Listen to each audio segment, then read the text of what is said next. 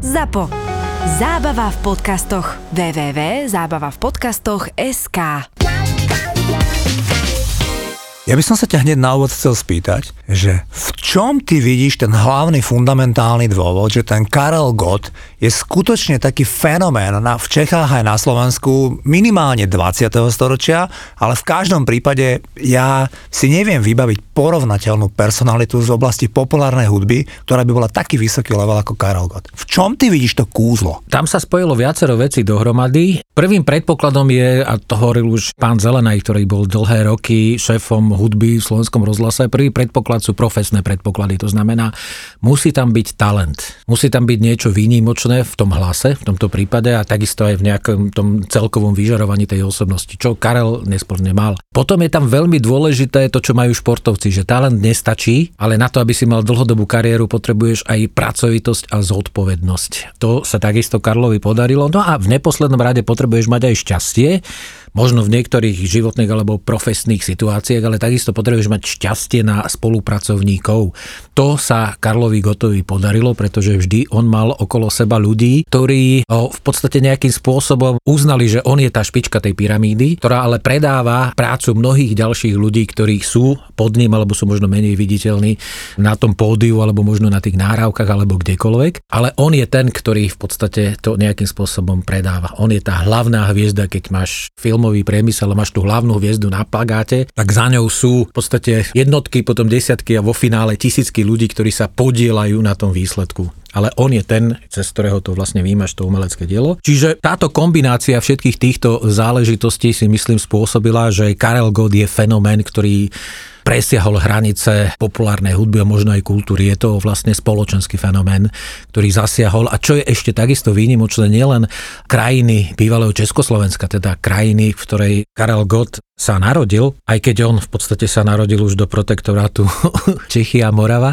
keďže sa narodil v júli 1939, teda vlastne po rozpade prvej Československej republiky, ale takisto aj v krajinách bývalého východného socialistického bloku a takisto aj v nemeckých hovoriacich krajinách, ktoré patrili už do tej tzv. západnej Európy. A to je naozaj niečo výnimočné, niečo porovnateľné, ale nie až v takej intenzite sa možno podarilo Omege, keď hovoríme o tom bývalom socialistickom bloku. K tomu presahu do zahraničia ešte dnes prídeme, ale veľmi správne, ako si ty povedal, také tie niektoré základné kritéria na ceste k tomu, aby sa ten človek stal takto mimoriadne úspešný, tak to úplne prvé si spomenul ten talent, možno nejaký hlasový rozsah. A veľmi s tebou súhlasím, lebo potom bol ten druhý a tam bola tá pracovitosť a podobné veci. A ja by som sa pristavil napríklad pri Karolovi Duchoňovi, ktorý to prvé kritérium, možno sa zhodneme, má úplne podobný level ako ten Karol Gott. To znamená, že tú danosť, ten talent, ten človek mal úžasný. Pri tom druhom kritériu tam už bol tak obrovský rozdiel medzi týmito dvoma ľuďmi. Ani veľmi nie. Čo sa týka pracovitosti, tak tam áno. V zásade Karol Ducho naspieval čokoľvek k tomu, čo priniesol. On nemal ale toho korektora pri sebe, či už to bolo v prípade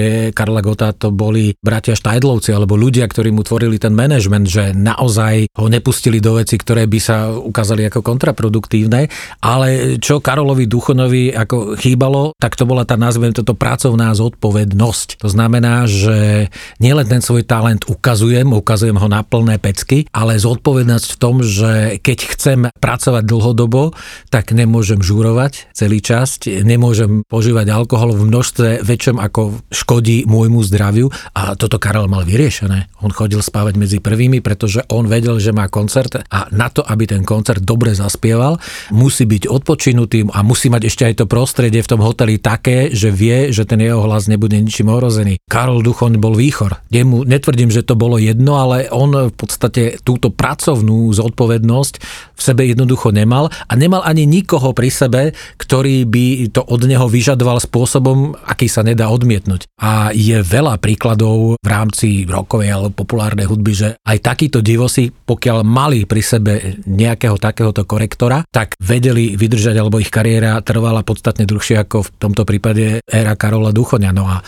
Karel Gott si zakladal na tom, že mal pri sebe tých najlepších možných spolupracovníkov, ktorí, ako sa hovorí, že išli sa pre neho zodrať, pretože pretože vedeli, že keď Karel bude úspešný, tak časť toho úspechu prejde aj samozrejme na nich. Máš na mysli Karla Svobodu, bratov Štádlových a podobne. Keď si hovoril o tom korektorovi, tak máš na mysli, alebo mohli by sme to nazvať aj manažér? Môže to byť manažer, to nemusí byť priamo manažer, môže to byť kapelník, čiže to bol prípad Ladislava Štajdla, ale Karel Gott mal pri sebe vždy viacerých ľudí. Nikdy to nebolo o jednom človeku, vždy to bolo viacero ľudí, ktorí tvorili nejaký ten jeho, nazvime ten vnútorný kruh tých najbližších spolupracovníkov a čo bola aj výhoda, pretože tí ľudia prinášali nové podnety, nové určité pohľady na to, ako sa to má vyvíjať a navyše Karel Gott dostal obrovskú lekciu z toho, ako funguje showbiznis v tej západnej Európe, na tej západnej časti vtedajšieho rozdeleného sveta. To znamená, že kým u nás predsa len to bolo pod nejakou kuratelou komunistickej strany so všetkými obmedzeniami, ktoré tu existovali, primárne teda ideologické,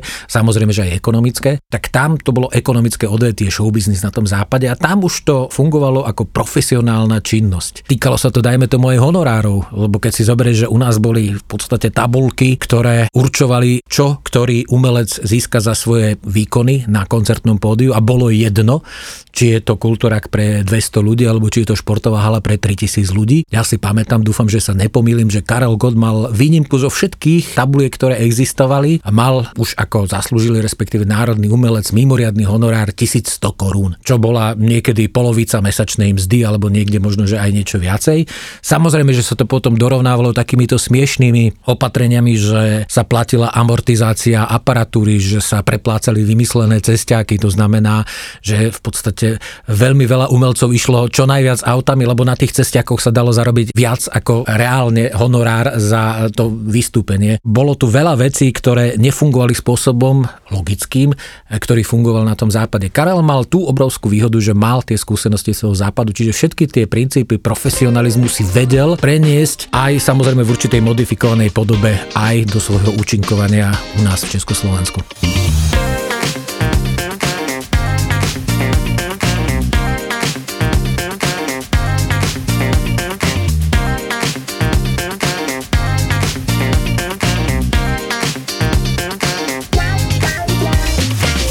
Nedávno sme sa tu v tomto podcaste bavili o Mekim Žbírkovi. Chcel by som ti položiť otázku, že kde ty vidíš hlavný dôvod toho, že ten Karel Gott sa tak významne presadil v tom zahraničí, aspoň teda ako si správne povedal v tých nemeckých hovoriacich krajinách, kde mal 100 tisícové predaje.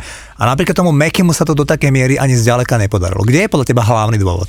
No hlavný dôvod je ten, že Karel Gott tam nastúpil ešte v tých 60 rokoch, kedy Československo malo priaznivý obraz v tej západnej Európe. Bola to krajina, z ktorej stačilo povedať, že ste z Československa a už ste mali, ako sa hovorí, plusový bod. Lebo to bola krajina, ku ktorej sa upierali nádeje, že môže tu dôjsť k určitým zmenám demokratického charakteru, čiže každý fandil Československu a čomukoľvek, čo prišlo z Československa napokon. V tých 60 rokoch bola veľmi silná československá filmová vlna. To znamená, Československo bolo vnímané ako krajina, ktorá má zaujímavú a dobrú kultúru a presadila sa na tých medzinárodných prehliadkách, ako je festival v Cannes, presadila sa v Olympii, jedna prestížna adresa, čo sa týka Paríža. Konec koncov obchod na kurze sa presadil aj v Hollywoode. Áno, získala hneď potom ostče sledované vlaky, filmy Miloša Formana a tak ďalej a tak ďalej. Čiže Československo bola krajina, ktorá bola vnímaná ako pozitívna. Z toho východného bloku to bola tá krajina, ktorá... S výborným kultúrnym imidžom. Ako keby patrila v úvodzovkách k nám.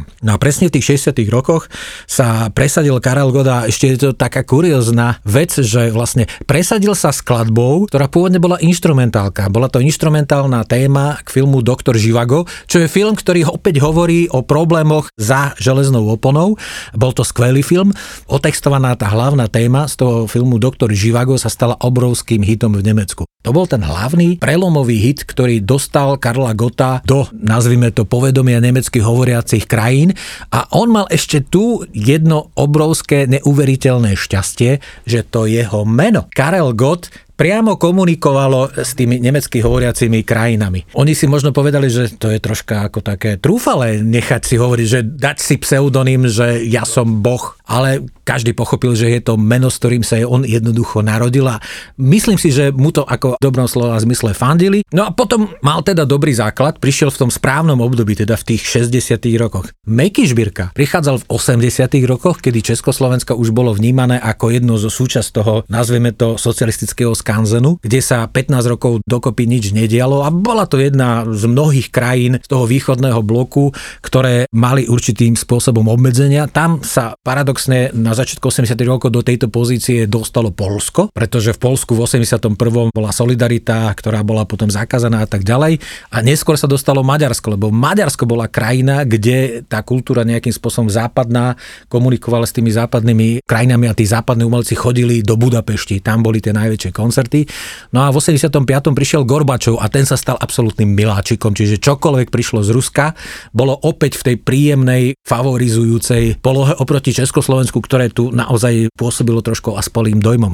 Čiže to je jeden z dôvodov. Druhý z dôvodov je, že Miroš Birka je meno, ktoré sa dosť ťažko pamätá v rámci nemeckých overcích krajín, čiže on si to skrátil na to Miro. No a tretí dôvod je, že vlastne tam boli pokusy. Aj si myslím, že keby bol vytrval, dlhšie pôsobil na tom nemeckom trhu, bol by sa presadil. Netvrdím, že v takej miere ako Karel Gott, ale myslím si, že by mal úspešnejšiu kariéru, aká sa mu podarilo v tej prvej polovici tých 80 rokov, lebo boli tam tie náznaky, že môže môže ísť a môže sa mu to podariť, ale to by naozaj musel ostať vonku primárne, alebo mať možnosť kedykoľvek vycestovať za tie hranice, čo sa jemu nepodarilo dostať tu, nazveme to tú trvalú výjazdnú doložku, čo je doklad, o ktorej súčasná mnoho generácií predtým ani netuší, že čo to existuje, že na to, aby ste mohli vycestovať do Viedne, ste si museli, okrem toho, že by ste mali mať pas, čo tiež nie každý mal pas k dispozícii, že môže ísť, tak musí mať ešte jeden e, ďalší doklad, ktorého vybavenie trvalo 14 dní a musela sa k tomu vyjadrovať a dať tam súhlas. Závodná rada ROH. A ROH a miestna organizácia, uličná organizácia komunistickej strany a podobne a prípadne základné organizácie SZM a tak ďalej a tak ďalej. Čiže to sú veci, ktoré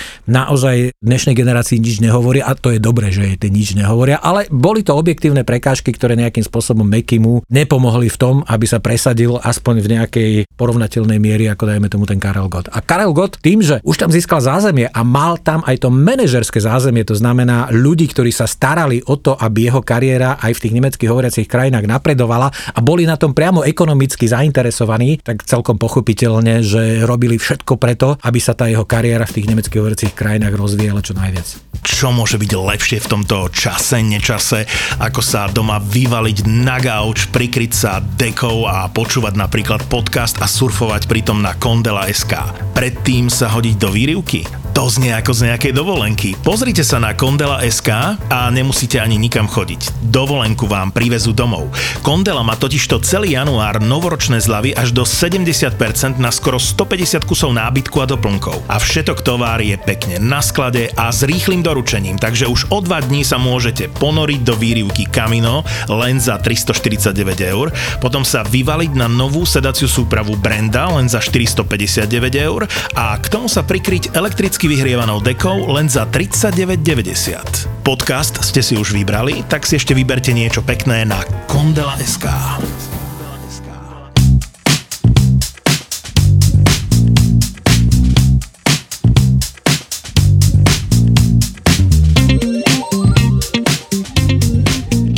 Ja viem, že ten Karol Gordon vystupoval pol roka v Las Vegas v tom hoteli Frontier, kde proste to bol neuveriteľný úspech. V tom hoteli vystupovali ľudia ako Frank Sinatra. To bolo v tých 60 rokoch, ale mňa by skôr zaujímalo, že po tom roku 68, kedy tu prišlo akože k dramatickým zmenám, spomeňme si na takú Martu Kubišovu, ktorá si nezaspievala zo pár desať ročí, tak mňa by zaujímalo, že keby si nám prezradil, že ako je možné, že ja keď sa dívam na ten životopis toho Karla Gota, tak on aj po tom 69. 70. roku naďalej koncertoval v Nemeckej spolkovej republike, vydával tam albumy, a všetko proste fungovalo, že on mal ten prístup na ten západ aj v 70. rokoch úplne voľný, dokonca, dokonca niekoľko mesiacov tam žil, hovorí sa už o takej poloemigrácii, z ktorej sa on nakoniec ale vždy vrátil, hej. Ale mňa by zaujímalo, že keby si mi tak vysvetlil, že prečo ten Karel Gott, či tam je nejaký ten politický aspekt, že on proste bol tak brány inak. On už bol tak silný a tak veľký, že s ním režim nemohol urobiť to, čo urobil s Martou Kubišovou, čo znamená, že ju vymazal akože z povrchu zemského, pretože naozaj ten Karel už mal to zázemie aj v tom Nemecku, to znamená, ak by v úvodzovkách umlčali Karla Gota, tak ten novo nastupujúci, tá garnitúra okolo Gustava Husaka by mala problém. A on aj keď robil na začiatku ramená, keď naozaj Karel Gott ostal dlhšie ako mal víza, nakoľko mal povolenie ostať v západnom Nemecku aj s bratmi Štajdlovcami. Bolo tam napätie, že čo sa stane, ako sa stane a tam jeho otec Karla Gota, ktorý mal styky na, nazvime tú komunistickú nomenklatúru, sprostredkoval, ako sa hovorí, tie diplomatické jednania o tom, že Karel Gott sa nestane emigrantom, ale v podstate netvrdím, že to bolo podmienené, ale ten režim pochopil, že ak chce mať Karla Gota ako jeden zo symbolov svojho fungovania, tak nemôže s ním zametať spôsobom, akým zametal s Martou Kubišovou. To znamená, že v podstate umožnil mu, aby jeho kariéra sa v podstate rovnocene rozvíjala tak ako v domácich podmienkach alebo v krajinách východného bloku, tak takisto aj na západ. Čiže tam došlo podľa mňa k nejakej, netvrdím, že gentlemanskej dohode, ale táto situácia paradoxne bola výhodná pre všetkých. Bola výhodná aj pre tú nomenklatúru, že si mohli povedať, vidíte, my máme Karla Gota, on sa vrátil, chce tu žiť a je nejakým spôsobom v úvodzovkách kompatibilný s tým socialistickým režimom, ktorý tu sa definovalo, že je taký a taký a robí to a to a vidíte, máme Karla Gota, ktorý aj tak môže chodiť na západ. Samozrejme, nikde sa nezdôrazňovalo, že Karel Gott je presne tou výnimkou z toho pravidla. To znamená, že to, čo mal Karel Gott, v podstate nemalo 99,5% obyvateľstva. A nielen v umeleckej oblasti, ale aj v iných oblastiach mali to športovci, že športovci si nemohli povedať, že teraz idem hrať futbalisti do Realu Madrid, aj keď som majster Európy a kluby by sa o mňa pobili na to, aby mali vo svojom eh, kádri majstra Európy, tak toto športovcom nebolo v takej miere umožnené. Karel Gott mal naozaj výnimočné postavenie, ale to výnimočné postavenie si on vydobil sám. Už predtým, kým sa dostal do tejto pozície, že bol proste tak veľký. To máš ako s bankami. Proste niektoré banky nemôžu zbankrotovať, pretože sú tak veľké, že ich bankrot by ohrozil všetko aj okolo. Tak niečo podobné v podstate sa podarilo aj Karlovi Gottovi.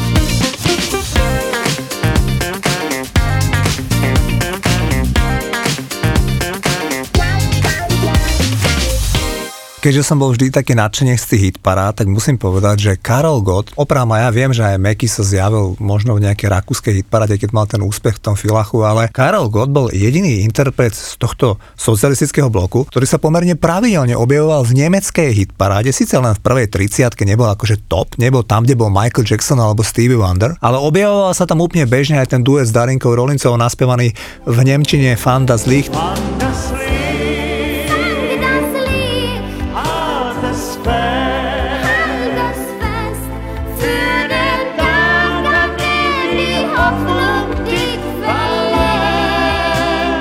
Proste tie pesničky mali normálne, že komerčný úspech. V časopise Bravo sa bežne objavoval tento interpret 70. a 80. rokoch. A pred 15 rokmi, keď Karol Gott poskytol interviu, tak sa ho tam pýtali, že bol nejaký rok pre vás vy, ktorý ste 29 zlatých slavikov získal? 42. No, tak ani nehovorím. 29 ešte asi by Ešte ako federálny. Ako federálny. Čiže to sú také, že fenomenálne úspechy, miliónové predaje platní a tam sa ho spýtali, že či mal nejaký rok v kariére, ktorý by povedal, že bol neúspešný. A ten Karol Gott povedal, že pre neho bol nepríjemný rok 1980 a že to bolo z dvoch dôvodov. Prvý bol ten, že mu zomrel otec, ktorého si ty spomínal. A druhý, ten umelecký, bol ten, že ho v kategórii Zlatý Slavik porazil pomerne jasne Meky Šbírka. Ale predstav si, že keď som sa pozrel do biografie Karla Gota, tak on ešte v tom roku 1982, ktorý on nazval, že bol jeden z tých menej úspešných. On vydal v Suprafone 4 platne. Dve pre zahraničný trh, jednu anglicky, jednu nemecku a dve domáce, jednu vianočnú a jeden radový album. Ten človek v tom roku vystupoval na Kube, v Sovietskom zväze, trojmesačné turné po NDR a NSR, proste ten človek bol tak neuveriteľne úspešný a aktívny, že on v podstate ani nemohol nájsť nejaký neúspešný rok. Ťažko povedať, či neúspešný rok, ale po zmene politického systému u nás, to znamená v roku 1990, dosť dlho koketoval s myšlenkom, že úplne uzavrie svoju kariéru, pretože možno podľahol tomu dojmu, ktorý aj nemálo ľudí malo, že vlastne celá tá predchádzajúca omelecká garnitúra proste odíde preč, pretože sa zmenil režim a vlastne ľudia ad jedna nebudú chcieť, nebudú nebudú mať o to záujem. Nemajú prečo ďalej v kariére pokračovať, pretože sa mu zdalo, že by len baberkoval, tak sa rozhodol, že urobí rozlučkové turné. No a ukázalo sa veľmi rýchlo, že to rozlučkové turné malo tak obrovský úspech, že ho to opäť nakoplo späť a on vlastne vtedy začal pripravovať svoj album Když muž se ženou snídá a tam oslovil tak, ako kedysi oslovoval iných autorov z iných generácií, tak tam oslovil Pala tam oslovil Janka Ledeckého, to znamená predstaviteľov tej nastupujúcej generácie, aby mu urobili pesničky. No a Palo mu urobil v podstate jednu z najúspešnejších skladieb nielen 90. rokov, ale dá sa povedať aj celej jeho kariéry. Když muž se ženou snídá. Když muž se ženou snídá a vychládáš nám, než se den rozhostí. Boli to pesničky, ktoré sa nahrávali tu v Bratislave, dnes už neexistujúcom štúdiu v Dúbravke, v štúdiu Relax. A vďaka tomu si myslím, že Karel mal tú skvelú vlastnosť, že on pochopil, že ak si chce nielen udržať tých svojich fanúšikov, ktorých má, že musí stále oslovovať nových a nových. No a ako najlepšie oslovíš fanúšikov niekoho iného? Tým, že ho prizveš k spolupráci. Takže on týmto spôsobom v podstate celoživotne vždy nachádzal nových a nových fanúšikov, ktorí možno prešli z módu, že vôbec ma nezaujíma, zaujíma a skôr ma otravuje a že to nie je také zlé. Takže ma vôbec neprekvapilo, že keď skupina Rammstein mala svoj koncert v Prahe, tak si považovala za česť, že pozvala Karla Gota a bola tam nádherná jedna spoločná fotka, kde boli tí zúrivci s Tylom Lindemanom na čele a Karel God a Karel God ešte aj tým svojim krásnym forovým spôsobom napísal ku tej fotke, no dohadovali sme si, že urobia pre mňa alebo napíšu pre mňa nejaký sladák, tak už sa teším.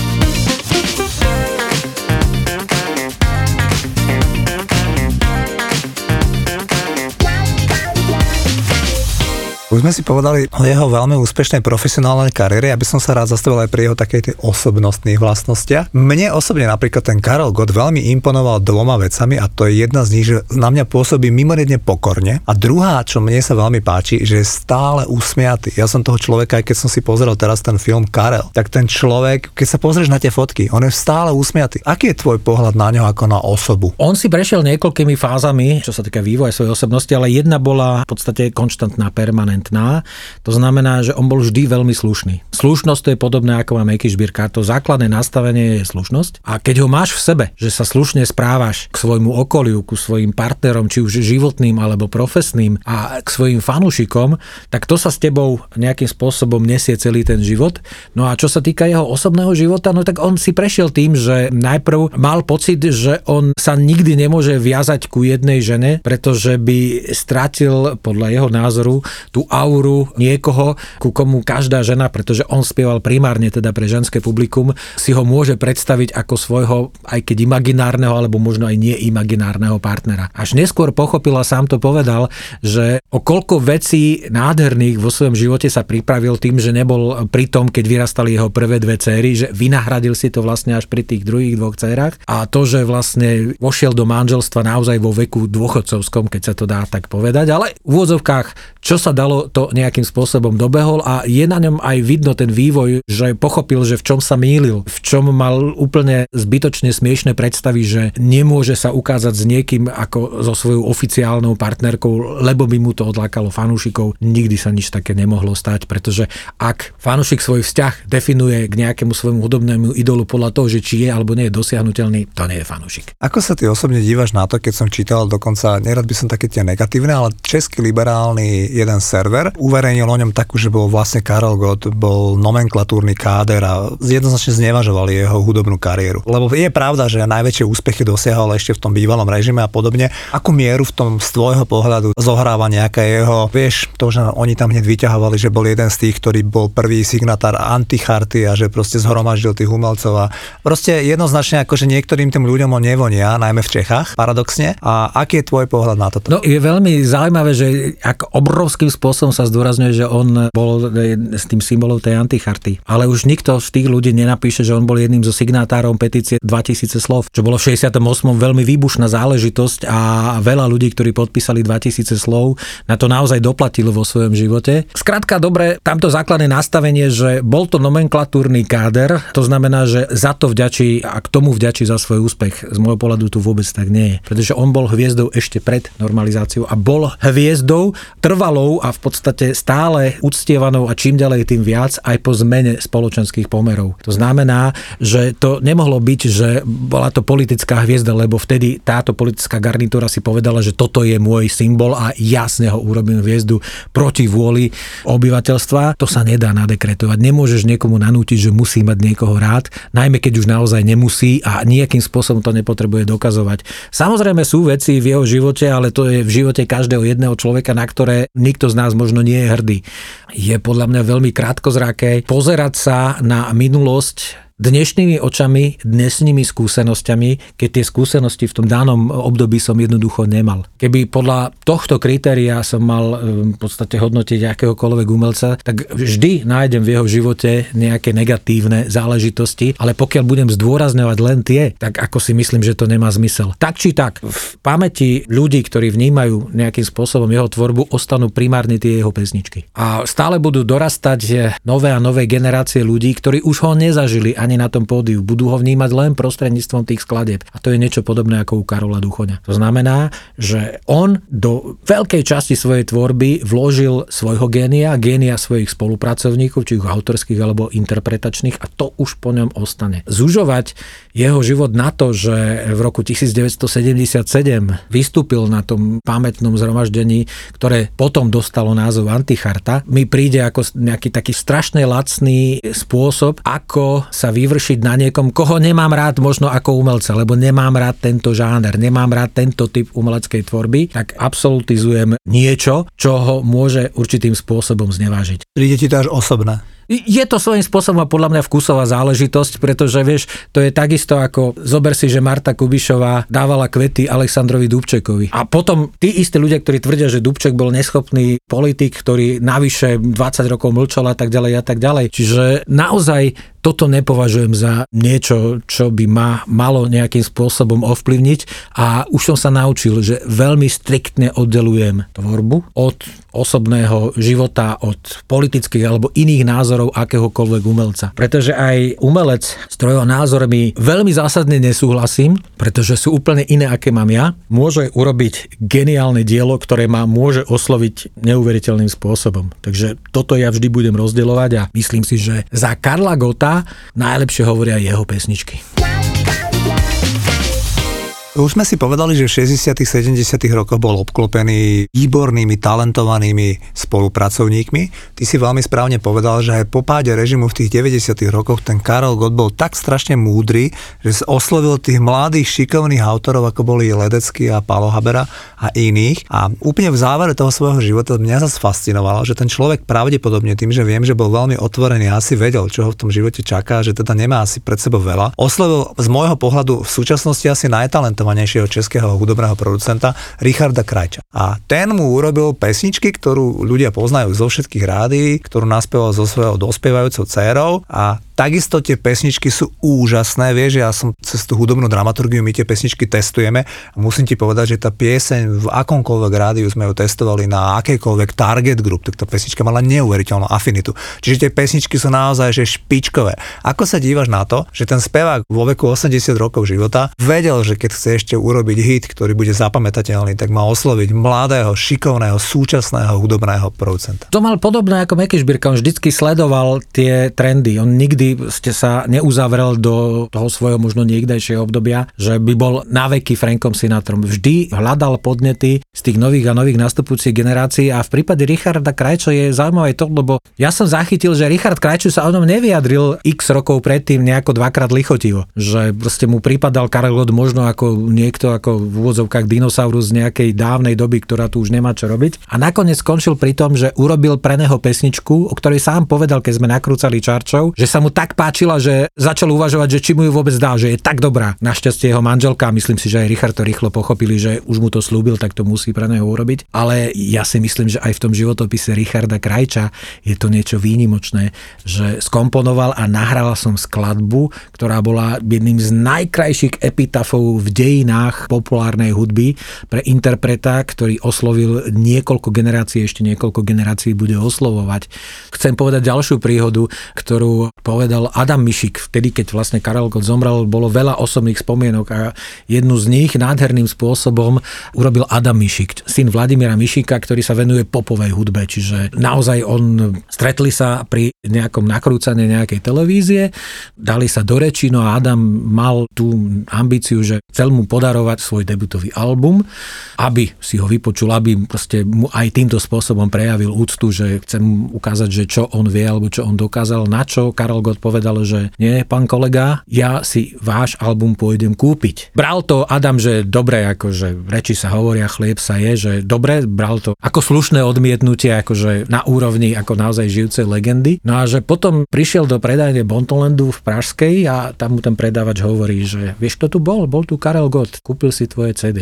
No a vtedy on pochopil, že Karel Gott mal úcte všetkých svojich kolegov, pretože on sám vedel, že čo je za tým, alebo koľko úsilia stojí, aby sa dostal možno do svojej výnimočnej pozície a že on mal to šťastie, že sa do tej výnimočnej pozície dostal, ale že je mnoho takých, ktorí sa do tejto pozície nikdy nedostanú, lebo zákony hmoty ti hovoria, že z 10 nikdy neurobiš 12. To znamená, ak je niekto na vrchole, tak nemôžu tam byť všetci. Môže tam byť len veľmi obezný počet. A tým som len dokumentovať, že Karel Gott, a to je vlastne si myslím tých najväčších frajerov, mal vo veľkej úcte všetkých svojich kolegov a to sa mu myslím si vrácalo. Ľudia si považovali za čest, že sa s ním mohli porozprávať, stretnúť, že mohli spolu niečo tvoriť. A on z pozície toho starešinu sa tešil z toho, že môže oslovať stále nové a nové generácie ako fanúšikov, tak aj svojich profesijných kolegov. Úplne by som to zakončil. Predstav si paralel, ako si toto rozprával. Presne mi to pripomína toho Mekyho Žbírku, keď sme sa tu rozprávali, že takisto mal veľmi v úcte svojich kolegov. A predstav si, že ja som sa ti včera zhovaral s ošetrujúcim lekárom Mekyho Žbírku, ktorý mi povedal, čo som ja vôbec netušil, že ten Meky, na rozdiel možno od jeho manželky Katky alebo nás, on tak trochu vedel, čo ho čaká. Lebo tá diagnóza údajne tam porucha tej imunity bola akože taká, že on o nej vedel. A predstav si, že tento ošetrujúci lekár mi vravel, že 21.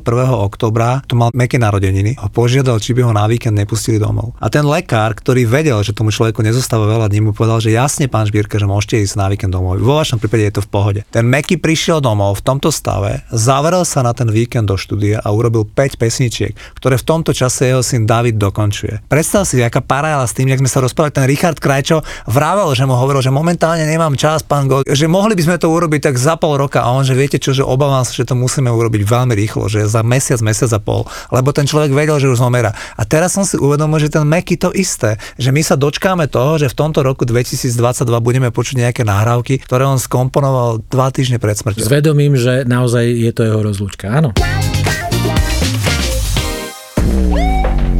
Títo dvaja vám konečne povedia, koľko zarábajú influencery na Instagrame. No povedz, daj sumy, ohúr ma, že... No dobre, mám to, mám to rebríček. Títo dvaja vám povedia, či je Facebook skutočne už mŕtvý. Nie, ja mám Facebook rád. Fakt? Fakt, Ja, ja ho fakt. fakt, nenávidím. On nám, to vôbec vieš, ak nám robí nervy, vieš, ak nás sere. Ja tak myslíš, akože z pohľadu, z niečo, pohľadu agentúry. v kuse no, niečo nefunguje, v kuse ti niečo zakáže. Obaja šéfujú digitálnym marketingovým agentúram, To, čo máme spoločne, že Peťo je teda jednak úspešnejší, starší a krajší. ale paradoxne na málo čo majú rovnaký názor. To mňa spravilo dobre.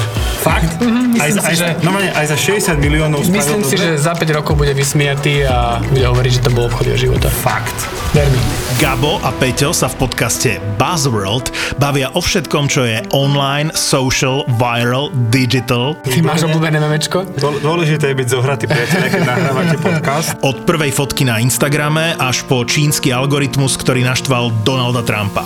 Od toho, čo bolo na začiatku premyslenej stratégie Marka Zuckerberga, Teraz všetkým marketerom zasvietili oči, že jak sa dajú vypnúť komentáre na Facebooku. až po okopávanie zemiakov na mesiaci s Metom Damonom. Je to ako keď niekto povie, že predáva pozemky na mesiaci a teraz ten mesiac akože rozparceluje a ty si tam kúpíš tisíc metrov štvorcových a on povie, že no si jediný, kto si tých tisíc metrov štvorcových na tom mesiaci kúpil, ale nevieš tam ani zaletieť, ani tam akože posadiť zemiaky, aby si tomu Metovi Damonovi pomohol. My sme ZAPO, zábava v podcastoch a prinášame ti novinku. Podcast o tom, ako fungovali, fungujú a budú fungovať sociálne siete. Podcast o minulosti, súčasnosti a budúcnosti digitálneho sveta. Počkaj, mohli by sme product placement v tejto Že- show robiť spôsobom, že tá firma nám vždy zaplatí až spätne potom, ako ju spomenieme.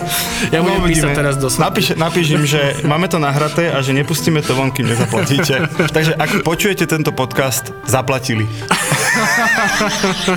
A preto sme takí vysmiatí. Presne. Daj si do uší nový podcast v produkcii ZAPO. Buzzworld. Buzzworld. ZAPO. Zábrná v podcastovách.